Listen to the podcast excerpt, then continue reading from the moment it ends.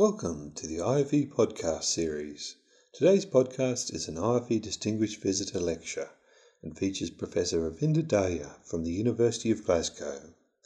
Ravinder Daya is a Professor of Electronics and Nanoengineering and a Nanoengineering and Engineering and Physical Science Research Council Fellow in the School of Engineering at the University of Glasgow. He is the Director of the Electronics Systems Design Centre and the leader of the Bendable Electronics and Sensing Technologies Group. His group conducts fundamental research on high-mobility materials-based flexible electronics and electronic skin, and their applications in robotics, prosthetics, and wearable systems. His lecture, recorded on Thursday the twenty-fourth of May, is entitled Large Area Flexible Electronic Skin. We hope you enjoy this I F E Distinguished Visitor Lecture. Thank you very much, Prashant, and thank you all of you for coming to this lecture. So, uh, as Prashant mentioned, I'm Distinguished Lecturer of I E E E Sensor Council, and it is customary to, because I'm here as a D L today, it is customary to, to in, include one slide and introduce what is I E E E Sensor Council. So, this will be the talk of, uh, the, the title of my talk, Large Area of uh, Flexible Electronic Skin.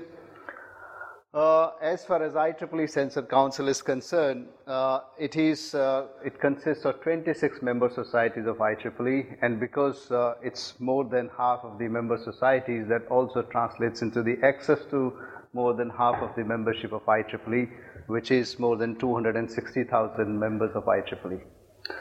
Uh, currently, Sensor Council has sixteen chapters. The flagship journal of Sensor Council is I E E E Sensor Journal, which published last year more than six thousand pages, and it is uh, one of the topmost in I E E E, any of the I E E E uh, publications.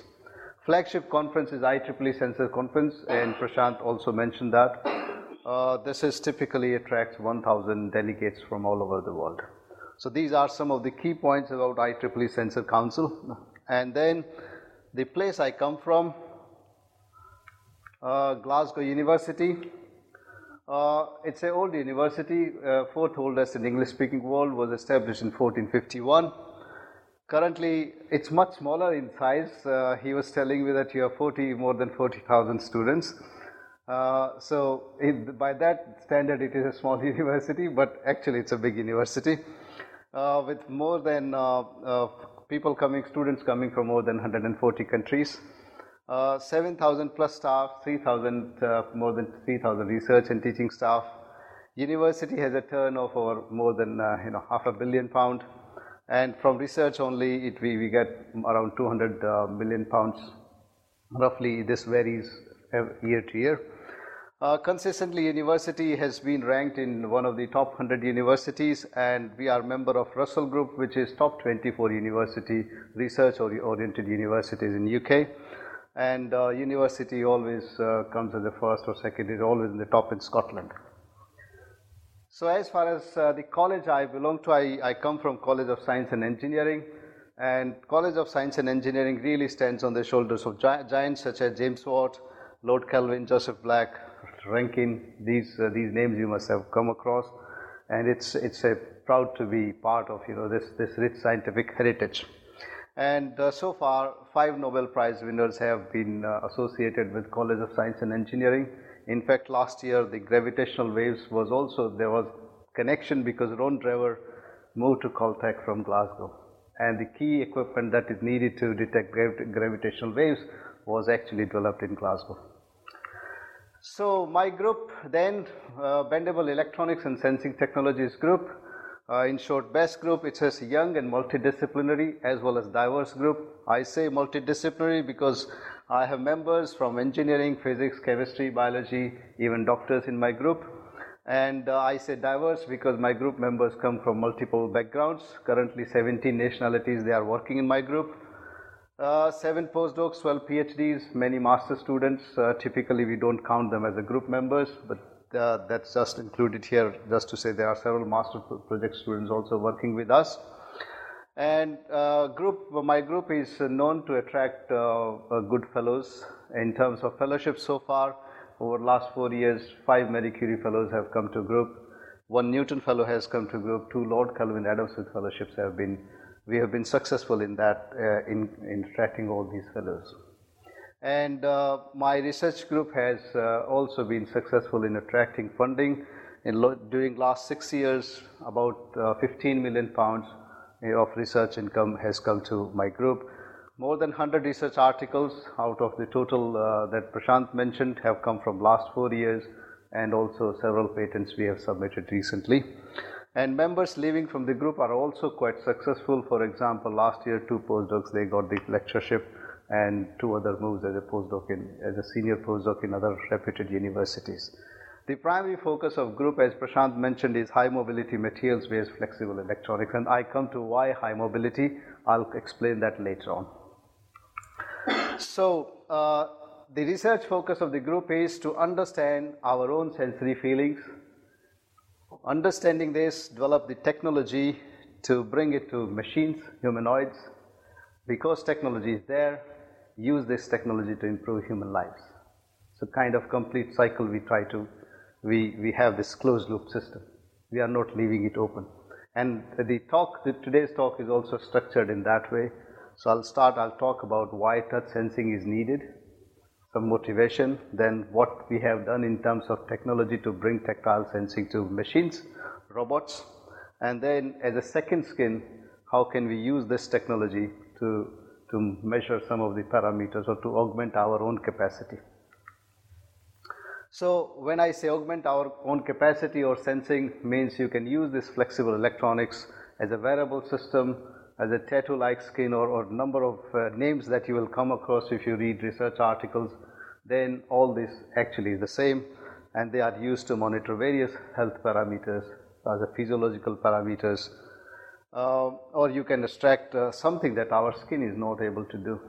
For example, radiation, we can't detect radiation, but you can always put radiation sensors in a wearable system.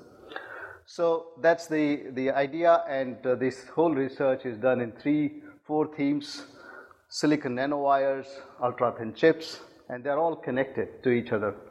Uh, connected in terms of the, the, the dimensional scale as well as in terms of time scale. Some of these solutions are immediate solutions, some are mid-term, some are long-term. Some solutions start with nanowires in dimension and goes up to large area, which can be meter scale.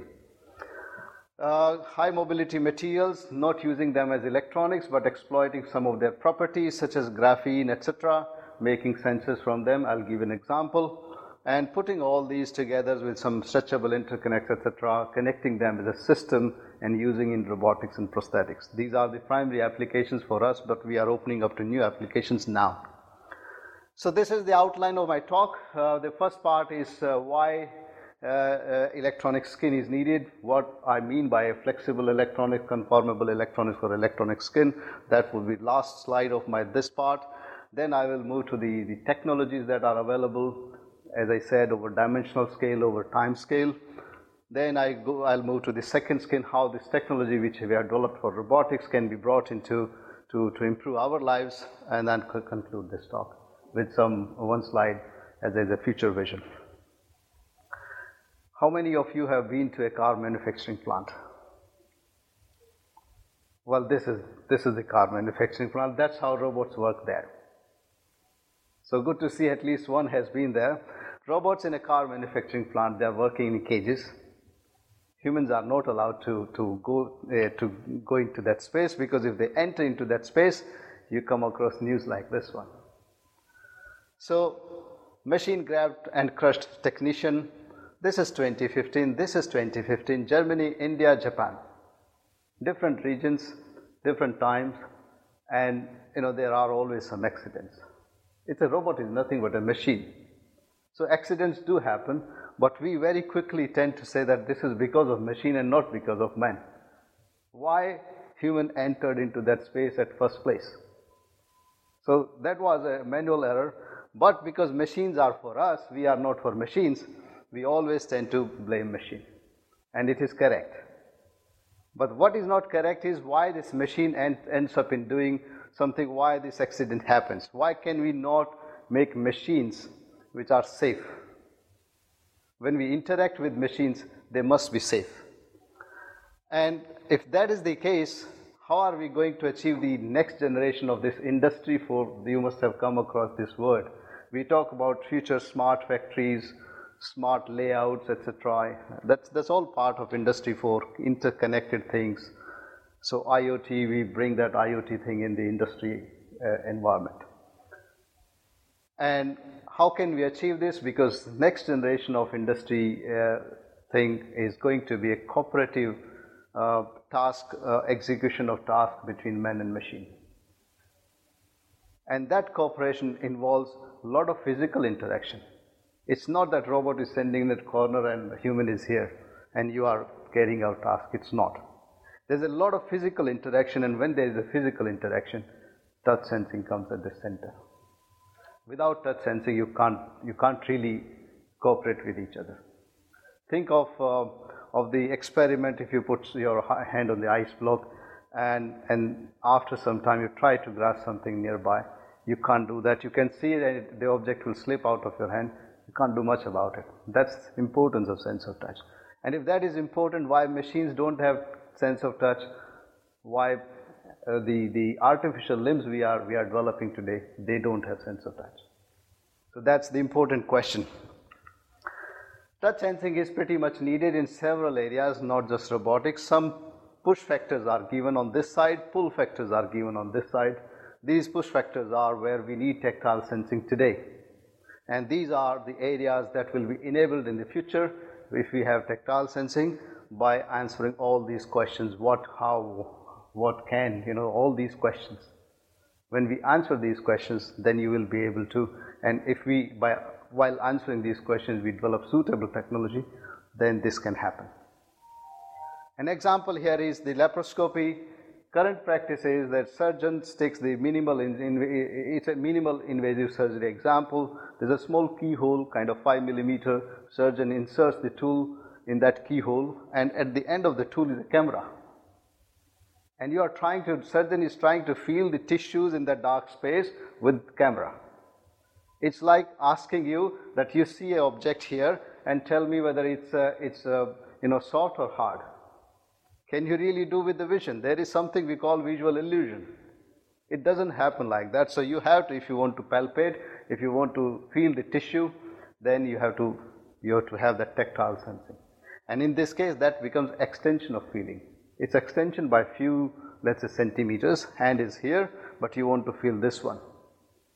But this extension can be kilometers, it can be miles, it can be, you know, between remote planets, and that's where it goes to avatar kind of thing. So that scale can be quite different. So in Avatar, if you have seen that movie, you know, there's a the person who is, you know, you are able to feel with your, you know, connect with your brain, and able to feel the remote planet object in that planet. And that's all possible. It's not something, it's not really a fiction, that's that's a possibility, real possibility. Likewise, in case of medical robotics, Da Vinci robot, surgeon is sitting here, robot is here, there is no tactile feeling, there is no tactile feedback. It's just the experience. What happens to this person, this skilled person, and because these skilled persons are less, there is a lot of stress on the healthcare system. So that's why machines are coming into picture. This machine can work uh, repetitively, it can work again and again. It won't be tired, but surgeon gets tired after some time, and because of that, there are high chances of making error. That's why sometimes we raise this question, why robots? We really don't need it. We don't need those machines. But actually we need them, and some there are several examples. Uh, in future, examples are given here, neural control of limbs. You have amputee, you, you put prosthetic limbs, but that's a cosmetic thing. There is nothing, no no feeling restored to the to the amputee. So there are neural interfaces needed. There is electronic skin needed, which collects the data, but then you feed the data into the into the neural system, and then execute the task based on the normal processing that goes in the brain. Elderly people, disabled people, they are they, they want to live like a normal life, like, like a normal person, but because they are not able to do it, there can be technology, the, the rehabilitation or aid devices that can aid them to, to, to achieve what they want to achieve. Soft robotics, putting soft electronics on soft systems, controlling with brain, and they can still play with their grandchild. I think these are all scenarios which is possible, and one thing that, that will make it possible is the technology, and that's why flexible electronics becomes quite important. So the next question is then, tactile skin is not like other sensory modalities. It's not like vision, that you have two eyes quite centralized, and uh, you can see and make a small chip, C MOS chip, and you can you can make interesting things. You know, the cameras are really small these days. You have quite high resolution camera in your mobile phone because there's a unique solution available. There's no such solution available available for tactile sensing. Why? Because it's it's much more complex than other sensory modalities. Number one, it has lots of parameters. It does not get that R G B thing and then you combine and you make whatever you can do at the data level. You can process the data in a, in a way you want. But it's uh, temperature, hot, cold, soft, hard, glossy surface, textured surface, several properties, and then it is distributed. It's not two places only, it is distributed throughout the body. If robot is to execute a task uh, based on feedback coming from any part of the body, you need skin all over, and then this body is not flat. This body is curvy. Real world is curvy. So if you want to develop electronic skin, it has to have multiple sensors, it has to be curvy, and it has to be on the large area. So this is the complex uh, complexity behind large area skin. You will you may have come across various skin examples, small examples, you know, small area. Uh, this uh, this one, when you talk about large area, things become very different. So we need all these things, and we have done that. I'll show you some examples how we have achieved that. In order to make this effective part of the effective tactile skin, and by effective I mean something not benchtop, something that is really used in robotics. There are several sensors you will come across, several small patches, et cetera you will come across. They are benchtop, nicely tested, et cetera, but never taken to the scaled up or never taken to the implementation level. So that is also important. In order to make this effective tactile skin, you have to look at the functionalities, what you want to do. What, what do you want to measure? You have to look into the hardware. What kind of mechanical hardware? Do we need soft robot? Or do we need the stiff is fine? We also need to look at the electronics, low power, fast, et cetera. And then finally, even if you take care of all these factors, this is most critical. Comes at the end, but you have to start thinking from the beginning. Maintenance, reliability, cost. You, you make a fantastic product, and if this cost is the cost is high, or if it is difficult to maintain, it is bound to fail. So that's why all these factors altogether are important. But some of them are have been addressed in past, some are critically needed now, and some will come up in the future. That, that comes naturally. And uh, with this, we started working on, on all these things. With this background, we started working on the tactile skin, and that was this. This is the work from two thousand seven. That was the MOSFET tactile sensing chip that I developed. MOSFET here stands for piezoelectric oxide semiconductor field effect transistor. And Y P replaces M. M is the MOSFET that you typically come across as a transistor, because in this case, the gate area piezoelectric polymer was present. Now piezoelectric polymers, they have this uh, this uh, the polarization something, you know, they, they retain certain charges. When you apply the force, there is a charge, additional charge developed here, which is reflected into the channel through uh, the charge neutrality, and that way you can then say that the force is modulating the charge current. And that's why we call it a touch sensing device, because it can get you pressure, it can get you the the force. And because it is all implemented as, a, as on a silicon, it's, it is quite fast as well. The time lag between the input and output is is is negligible, and the shape that you get as the output is is closely matching with the input. This was a very good sensor, and we wanted to put the sensor on the fingertip of iCub, which was also developed in, in my lab, my previous lab, where I started working on PhD. Actually, this all came up during my PhD when I was working on the, on the work, on this task. But big problem is, this is flat. Finger is cylindrical or spherical. This part is spherical, this is cylindrical. How can we use today's electronics, flat electronics, on curvy surfaces? Your mobile phone today is flat. Your display is flat. How can I use my mobile phone as a wristband? It's not possible today because electronics today is planar. So you have to think of new new ways to get the electronics so that tomorrow my T V can roll like a carpet. My mobile phone can also be used as a wristband. So these are new scenarios. So not just robotics, there are several other angles that you can think of, uh, application areas where, where flexible electronics can lead to new areas. So as far as this work is concerned, uh, the advantage here was that it, because of the tight coupling between the transducer and the electronics, it was just a good marriage of transducer and the electronics. They were stacked. There was no wire needed between them. So wiring complexity is another problem with robotics. If you have ten sensors here and electronics is somewhere here, you need, if you want to read all of them in parallel, you need twenty wires, and if twenty wires are going, there is no dexterity. It just becomes stiff. So that problem was resolved. Other advantage was, because it was implemented in C MOS, you can put more electronics and you can think of local processing, et cetera. You can think of tactile sensing system on chip. That that was the advantage, and we achieved that. We published this this work at you know regularly at various stages.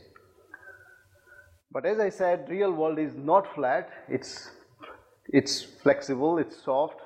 You need all these as far as mechanical parameters are concerned, and that's what I meant, that today we need, there are some factors in all this list.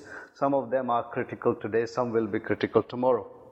And today I see critical in terms of flexibility, shrinkability, stretchability, softness, et cetera. These are mechanical. In terms of electronics, I, I look at fast, uh, fast, because you know tactile skin, if it is on robot, and robot is acting, not reacting actually, uh, the, the reaction follows the, the tactile feedback. And if tactile feedback is itself slow, then there won't be, reaction will be slow. And uh, you you can't really uh, you know execute the task that that we like we want to have. So you need fast, you need local computation, et cetera, and you need low power also, because in our body there are thousands of receptors. If we have to replace, or if you have to mimic the the number of sensitivity of our skin, then sensors will be large, electronics associated with sensors will be large. Power consumption will be huge. Data will be huge. So you have to think, I'm not speaking about data today, but that's also an important part. So these are some of the, you will see glimpses of these solutions in these areas in the in the presentation in next slides. So this brings me to the definition of uh, conformable electronics. The definition is multiple functionalities all integrated on flexible substrate. So these functionalities could be various type of sensors, energy harvesting, it could elect local memory, signal conditioning, et cetera, and possibly also, if needed, depends on the application, wireless communication. All integrated, all components integrated on the same substrate. But this is very difficult from integration point of view, because material, this, this particular may, uh, touch sensor may be coming from material A, which requires processing temperature, uh, uh, processing steps have one thousand degree, whereas this sensor may be coming from material B that is easy to be printable at room temperature. Which means, because of these, these diverse requirements which are very much tied to the materials, it may be difficult to integrate. By the time you realize this, this will melt, and that also connects to the substrate, because some substrate is, is a polymer. It melts at one hundred degree, one hundred fifty degree. You have to think of new solutions. Current electronics, which is largely based on silicon, requires processing steps which are above one thousand. If you want high, high quality dielectric, it's eleven hundred to twelve hundred degrees that you, you need. Implantation, after implantation, you anneal eight hundred, nine hundred degree. That's not possible. You cannot directly integrate on flexible substrates. That's why we talk about printing. That's why we talk about tra- contact printing, transfer printing, you know, various various forms of printing. So this is what I mean. Then next point is the coming to the second part, which is flexible electronics technologies. Now that we know that it is needed, now we know that from the skin point of view, from skin, I'm connecting skin and uh, flexible electronics together, because flexible electronics enables the kind of skin we need. So you will see these, uh, I'll switch to flexible electronics and then again bring you back to the, the electronic skin. So from application now I'm moving to the, to the, the core fundamental. How do we resolve this? We started looking into various materials, methods. How can we overcome these challenges? And when we were looking that, we noticed that actually there are many directions available. You can really explore several materials, you can explore several methods, and you can uh, modify them and you can get the, the skin that we want. So planar electronics is not a problem, really not a problem. It's just the applications, the requirements sometimes can, can be stringent, and then you have to find a new solution. So uh, in terms of materials, two broad categories are organic and inorganic.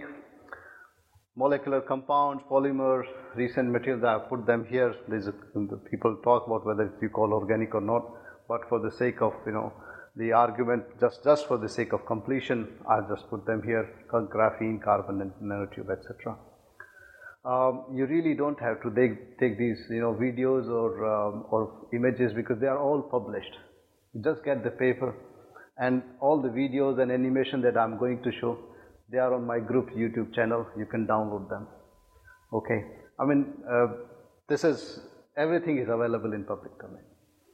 So inorganic semiconductor, group four, three, five, compound semiconductors, et cetera, metal oxides, et cetera. It depends on what you want to do. It depends on application. Suitability of all these materials depend on, really depends on the target application. On this axis you see mobility. On this axis you see transistor switching frequency. If you want to achieve large area T V display, you, you must have come across this term O T F T, you know, large area organic based, T F T based uh, display. Because your computer screen or your, your display screen, you need a refresh rate of like sixty hertz or seventy hertz. That doesn't require high transistor switching frequency. And if this doesn't require high transistor switching frequency, mobility requirement also not high. And that, that's possible. So, uh, solar cells, et cetera, they're all with organic, amorphous silicon, nanocrystalline silicon. They can, you can make them. But these are the areas we talk today. You come across IoT, Internet of Things, uh, everything connected, smart cities, wireless distributed network. These are the areas that we talk to. They're very, very common. You know, you come across these as the futuristic area. And all these require high, fast computation, fast communication. If, just to give an example, IoT, if everything has to be connected, then communication must be at least in R F range, which means three hundred megahertz and above. Now, three hundred megahertz, you will not get with uh, that, that kind of uh, transistor switching frequency. If it is kilohertz, organic is fine. Now, I'm not saying that organic is, is bad or which one is good.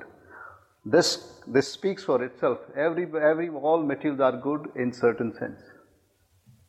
It's the complementarity which is important. They're all complementary. They own their own niche applications. But when it comes to fast computation and fast communication, then you have to think of high mobility. There is no other choice. With the current technology, current uh, whatever uh, solutions we have available today, it comes to the high mobility. And that's why a lot of attention on graphene. Its mobility can go up to twenty thousand, even more, because we feel like graphene is high mobility material. If we can introduce band gap, et cetera, if we can make electronics from it, it will be a lot faster than silicon, and computation will be twenty, thirty times more than what we have today. Whether we need that or not is a different question, but this is the argument. Because you cannot scale down, you are already at the at the fourteen nanometer scale between that, that kind of technology. Only way that you can do is either go to nanoscale, nanowires, et cetera, or you quantum technologies, or you talk about graphene, et cetera. So this is, this is critical here, and that's why high performance is needed, and that's why uh, the reason why we do high mobility based flexible electronics. Also, it is the application requirement, because the fast computation is needed in case of electronic skin for robotics, and communication is also need to be faster. So both are the, the requirements come from there. This table compares all these materials that are being explored for flexible electronics. On this axis you have various attributes such as mobility, uniformity of threshold voltage, et cetera, fabrication technique, cost, all these are available here. Key materials are available here: organics, graphene, inorganic, metal oxide, all these materials. As I said, key difference comes from this one.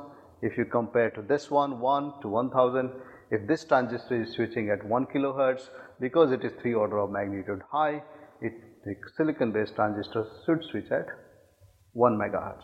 Roughly, that's a three order of magnitude. But typically that's the starting point. But I also want to say here that mobility alone is not the, alone does not determine the high performance. It is the channel length also which is important. It's the ohmic junction which is also important. You have to look at the process parameters, you have to look at the technology. If I have a silicon transistor but channel length is one hundred micrometer, that means electrons flowing in that silicon has to travel this one hundred micrometer from source to drain, and then only switching et cetera on off can take place, because that's very, this is what we are controlling. On other hand, you have organic transistor with mobility of one but channel length of one micrometer. You actually compensate all that thing, and they both will have same same uh, switching frequency. But because of silicon, maturity of silicon, we are already talking about, you know, in the nano regime, fourteen nanometer, twenty-two nanometer, these technologies are reality. So silicon is really the material. It's very difficult whether we uh, we agree or not. Practical aspect is industry is pretty much dominated by silicon. It's very hard to replace silicon. Trillions of dollars of investment has gone into silicon. New materials, uh, it will take a long time. Given these practical practical things, the best uh, we can do is we pick up silicon based solutions, develop electronics, because we know that electronics is critical in robotics. So that criticality determines the criticality of material and some good mix of practical issues. Okay, so this brings me to the next part, and this is again, the part is electronics today is planar. We need electronic skin or tactile skin today.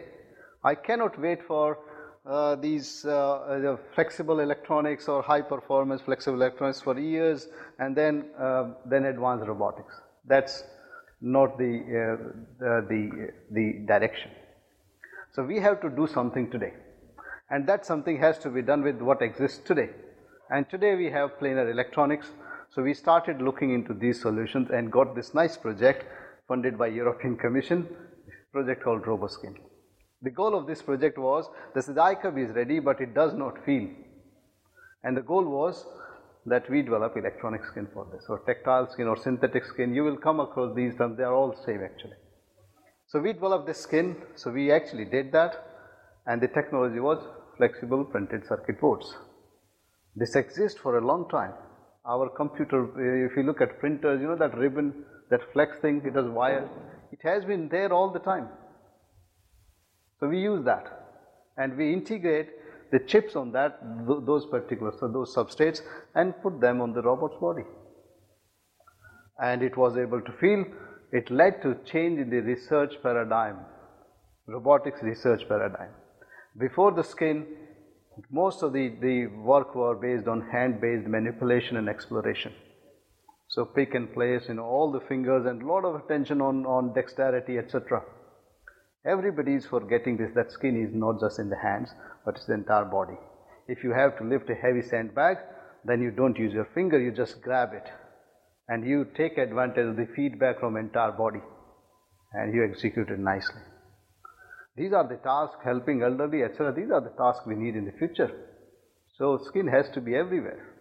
And after the skin, uh, I, I know at least seven projects where European Commission funded seven projects where large area contacts were needed, and that's why I say that it led to change in the research paradigm.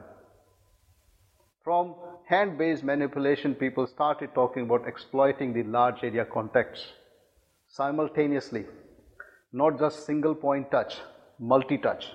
All these things came together in robotics. The skin is now, this iCub is, uh, is available with skin, and this skin is also commercially available. And the idea was simple. When you are talking about covering three D surface, the skin is not always going on the cylindrical surface. Our body is quite complex. Some parts, as I said, this is spherical, this is spherical, this is cylindrical. You have to develop a technology that fits everywhere. You have to develop a technology that doesn't just, just go to iCub but also integrates on other robots. How can we do that? The coverage is important. If technology is important, how do you integrate, how do you cover most of the body parts is also important. And the, how we achieve that is given by this Fuller map concept. So Fuller map is you have a spherical, your globe, you take projections. When you take projections, they become triangles. And you, you that, that's a two D map. Sometimes you just uh, Google Fuller map and you will get this two D map. And this, when you to look at this layout, these are all triangles. You can make them triangles. And this brings me to the triangulation technique, which computer vision, uh, computer imaging, three D imaging guys, they use every day. Using triangles, you can cover any surface, you can make any three D shape, big or small. So that is the technique we adopted. We make the skin, which is triangular patch. Now with those triangles, what we did, now you have skin with triangular patches, you have a robot. Take the two D map of the robot. Imagine I'm unfolding my own body, it becomes two D, you know, something, some complex shape will come. Now you have this two D map, now you know the placement. Maximum how can I cover with these triangles, because we know that this triangulation technique that you can do. And that way we covered maximum body parts with the current technology. So this was the example here. These are the, as you see, the skin on the on the on the body. This is all flexible. These are triangles. Triangles. Another good thing happened at that time. This project was uh, was concluded in two thousand twelve. We started in two thousand nine. At that time, these iPhone, smartphone things was, was they were just coming. And that was a quite timely thing for us, because that came, the, the, the, came, the Analog Devices seven one four seven chip, which is used in iPhone, capacitance to digital converter. You need a lot of electronics here. If it was not there, would have been difficult. Because this chip was available and it's quite small chip, we could integrate this and all these twelve, you see twelve points, because there are on your, on your smartphone, you have those twelve, you know, inputs, one to nine, and then you have three more. That's why twelve. This chip was able to convert twelve capacitance into digital data. So this was available. We integrated it on the back side, and on the top side were capacitive sensors. That also was the reason why we ended up with the capacitive, because that was the technology available. And for sixteen such triangles, they are connected. There was one microcontroller, so that becomes one patch. And these patches were then connected. And I two C communication channel was adopted, and entire system was the, the, the electronics or the core computing unit. It was, data was fed into that. This, this was the, uh, the interesting aspect. There is a problem here, and problem is in multiple directions. Technology itself is one problem, but this is what we could achieve with the existing thing. It was not custom, custom made. We try to, you know, bring solutions in that indirect way. So this is what it did, did to, to the robotics. You know, you were able to then uh, touch robot. Robot was able to react based on touch over large area. So it is not just, you know, poking. You have, you can grab it, and also it led to then people also started looking into research. Those who were working on vision, they could also, you know, integrate vision and touch. And uh, that led to robust perception. We do it every day. We don't separate, you know. Uh, you are touching something, you want to verify. you know, you are seeing something, you want to verify your touch, and then, yeah, it is solved. Now, that kind of coordination we, we do, we, it goes on with us, but now robots are also doing that. And uh, after I left that place, then uh, this is I I T, Italian Institute of Technology. Those from India, they may come across, they may have seen I I T as Indian Institute of Technology, but actually I I T exists elsewhere as well. There is one in U S as well. So they miniaturized this technology, and they also integrated this uh, this same technology with the fingertips, and they demonstrated uh, the that the hand was uh, able to manipulate soft objects. Stop me when you want. There's a lot of things that I can speak about, okay? Yes, please. So, right, uh, uh, so let me take to the next part then. And the next part is the, the skin itself. The, I, as I mentioned, there are some areas, uh, the low power thing is, or energy is also important. When you talk about these large number of sensors, uh, electronic sensor itself, they all consume a lot of power. Large area skin, power becomes a big problem. And if it is a robot which is autonomous robot, you know, relying on battery power, it becomes a big draining of the battery. So you want a solution which is actually energy autonomous, self-powered skin. And then this direction we started working on, we came to graphene was quite handy. So we started working on this, and one problem with graphene is, it's an interesting material, but problem is you have, it is available in flakes. The small area, you know, and we are talking about large area. How can we, you know, kind of a big mismatch here?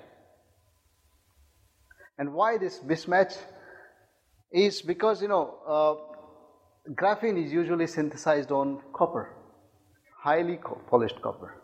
But highest polished copper will still have some nano, nano structures on the surface. That's what you see. These lines are those structures. Graphene is single atomic layer. Graphene, when you synthesize, it takes the shape of these structures, you know, it conforms to these structures. Now you imagine this one, you have graphene nicely coming here. I want to have uh, graphene on this surface. This is planar surface, but because graphene is taking these shapes, when you put them, these high points, they are in conformal contact, but these points are not in contact with this surface, which means when I transfer it, I'm transferring a cracked graphene. And with cracked graphene, you cannot think of electronics on large area or sensors on large area. And this was the, the, the key message here. We overcame this challenge, and this was uh, quickly became one of the uh, uh, the top read paper in, in this in scientific reports. And what we did was not very very different from what people were doing. Only difference here was instead of using polished copper, we used copper from lithium-ion battery. Because of chemical reaction, it is much smoother. Lithium-ion battery copper is a commodity item. It's cheaper as well. So all that cost that is going in polishing copper, you actually really no, don't need that. That's why it led to the cost cutting. And with this, you get the, with the you can transfer. We transferred graphene on twenty-five centimeter by twenty-five centimeter. So that's quite large area. Uh, by the standard of the, the centimeter, maximum centimeter scale kind of graphene that people are using. And this was on flexible substrate, so transparent as well. Now this was interesting because then it led to the next solution. Graphene is transparent, about ninety-eight percent transparent. You are transferring graphene on transparent substrate, that means it is all transparent. And if I can make graph from this, touch sensors, I should be able to use solar cell. Solar cell is of interest to me because other energy harvesting solutions that are being used, either tri- triboelectric, piezoelectric, pyroelectric, thermal, whatever, you know, they don't give me enough power. And not only for the skin, for most of the wearable system, the power is limited. If uh, if the thermoelectric is giving in milliwatt order, solar cell gives you uh, hundreds of milliwatt. That's the difference, and that is needed.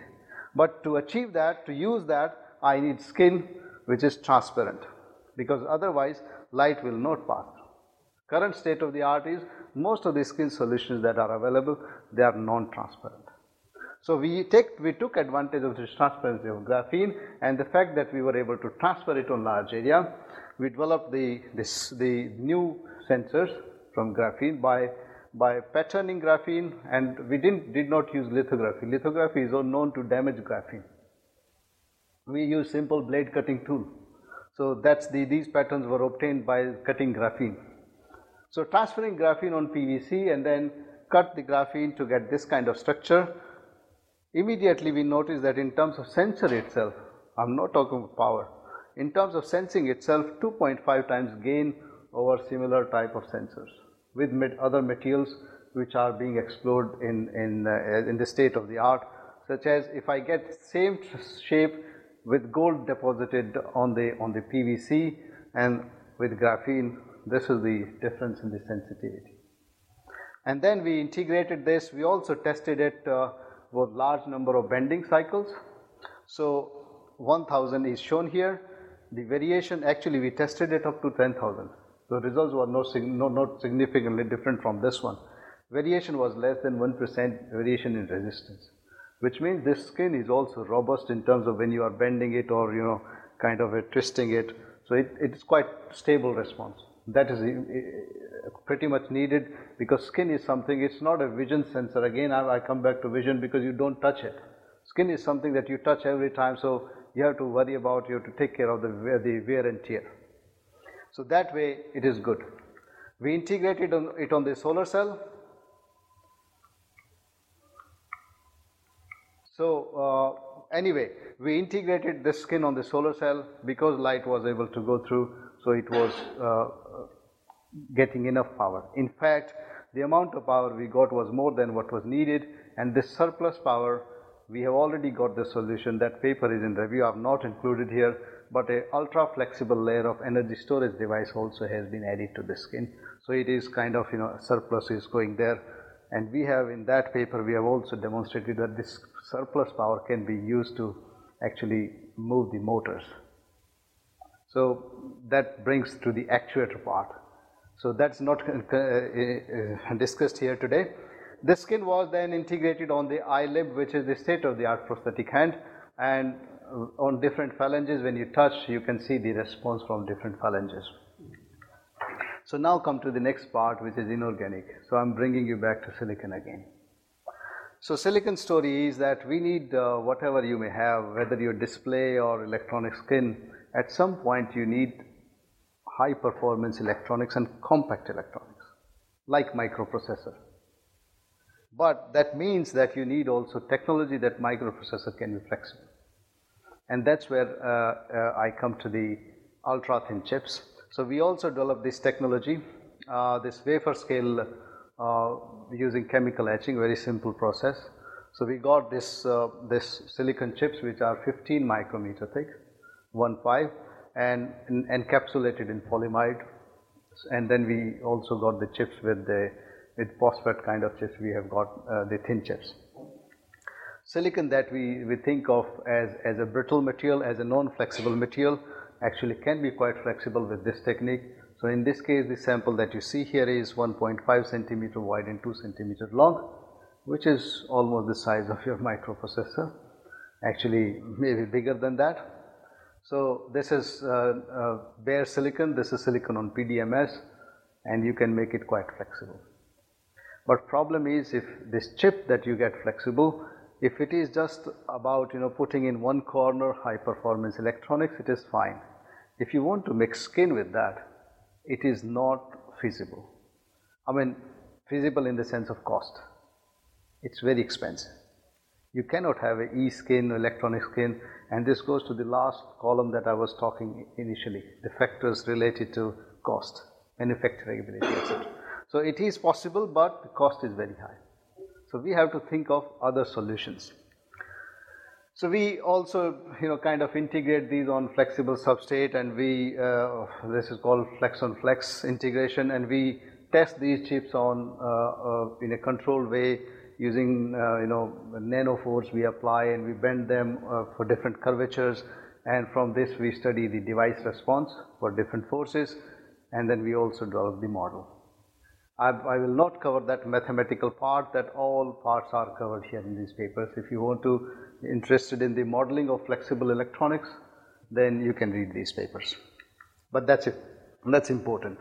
Now coming to the large area again, chip is, is not able to give me large area because it is not cost effective. So we have to think of other solutions. And what we are doing here in this case, this is the method that actually came from John Rogers' group. So what they did was they, they made micro nanostructures on the wafer. All high temperature processing steps were carried out when you have these structures on the wafer. Then you transfer these structures using P D M S carrier. Because of van der Waals uh, forces, the adhesion between micro these nanostructures is, and P D M S is, is good enough. When you peel it off, these wires are transferred to P D M S. You can then again transfer them on the final substrate. And after that, you can um, you can you use the, the, the printing techniques or simple metal deposition, the standard method. You can realize metals, and you get the transistor. So that was the process. Uh, here, in this process, there is a problem as well, and those challenges we overcame. They were not reported, but we did that. And that was the P D M S. When you transfer this, you have P D M S residues on the substrate. If you deposit, because P D M S is dielectric, you cannot directly deposit metal here.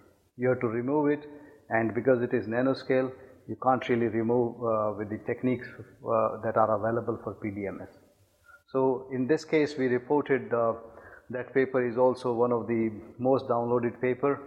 Uh, we we reported method for removing P D M S, and then metal deposition. Now this is interesting because you can think of large area, you can think of this stamping kind of technique. You pick and place, and then you can place it on the on the, on the large area.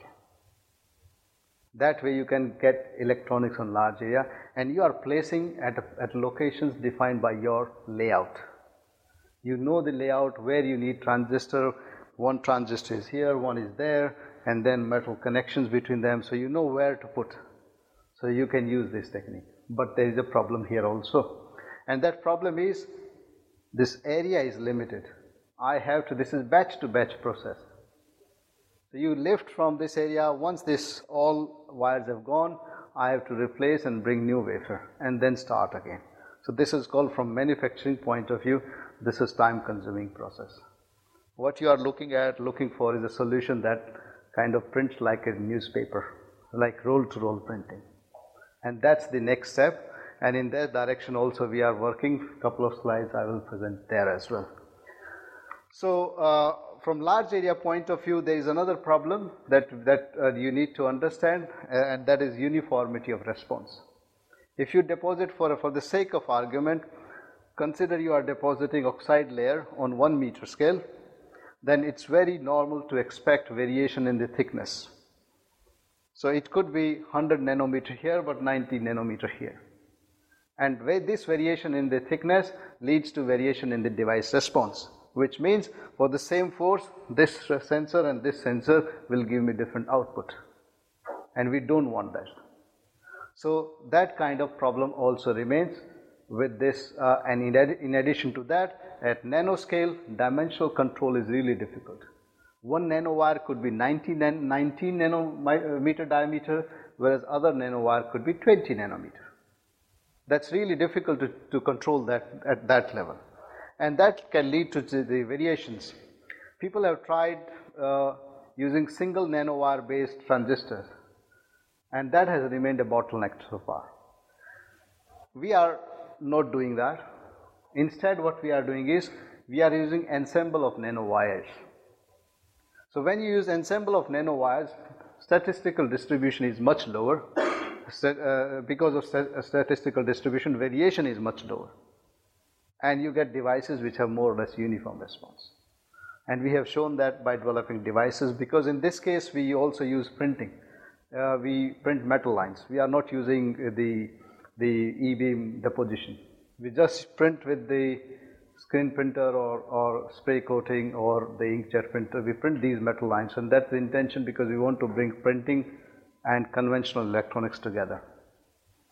So, and as you can see, by printing you will not get these fine uh, boundaries, and that can be overcome by these ensemble of uh, nanowires.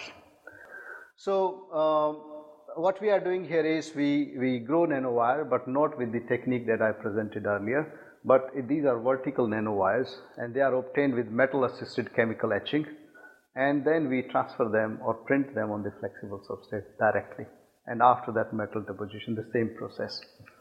And these are the results here. So what we do is, uh, uh, first we have these, these micro nanospheres on the top surface. The, this slide gives the complete process. So you have silicon dioxide, then you deposit these spheres using self-assembly, or you can use the standard deposition methods. Silver on top, and then you remove these spheres. So you get the kind of porous, porous silver on top of silicon. If you put all these in H two O to H F bath, then all these pores that you have, they are actually, they become nanowires, and rest is etched.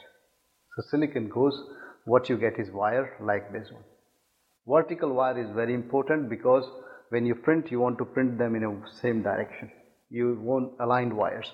And uh, with this, we developed this setup to print these wires on flexible substrates. So this setup, you have the, the wires here, this is the receiver. Again, these uh, these are the sticky and non-sticky areas. Your sticky area is basically the area where you, you need electronic layer. So you transfer them, uh, and these are silicon nanowires printed on, on polyimide, zinc oxide nanowires printed on polyimide, different type of nanowires you can print, and we obtain device from them. We have demonstrated, this paper is recently accepted in this Nature journal, which is microsystem and nanoengineering. So you can print, and after that you print metal line. You have silicon nanowire printed. Because it is nanowire, it is anyway less than one hundred nanometer, ultra flexible. So that way we are now developing these skin. So all these transistors, the skin that you have, these are nanowires and source metal lines, and that goes to the to the large area. So printing. So this is where we are today. Um, there are a lot more that I can I can discuss about the skin work. Clearly, that skin there is there are areas which are still challenging areas. But in the interest of time, I'll I'll better stop at this point. If you have questions, then um, then you can write to me. Uh, this is uh, I'll conclude at this point. Yes. So so in in the, as a conclusion.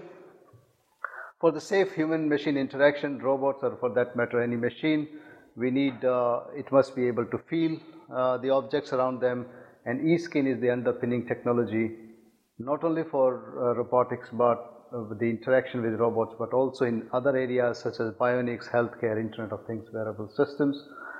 Electronics and printed electronics, their printing technology together is the kind of interesting combination that we see for the future. Uh, uh, for high performance electronics, and there could be hybrid technologies based on all the materials that I discussed, and flexible electronics as such is a disruptive area. The all that you planar electronics that, that you see today, if it, there's a flexible electronics, it will be just new set of applications. Thank you very much.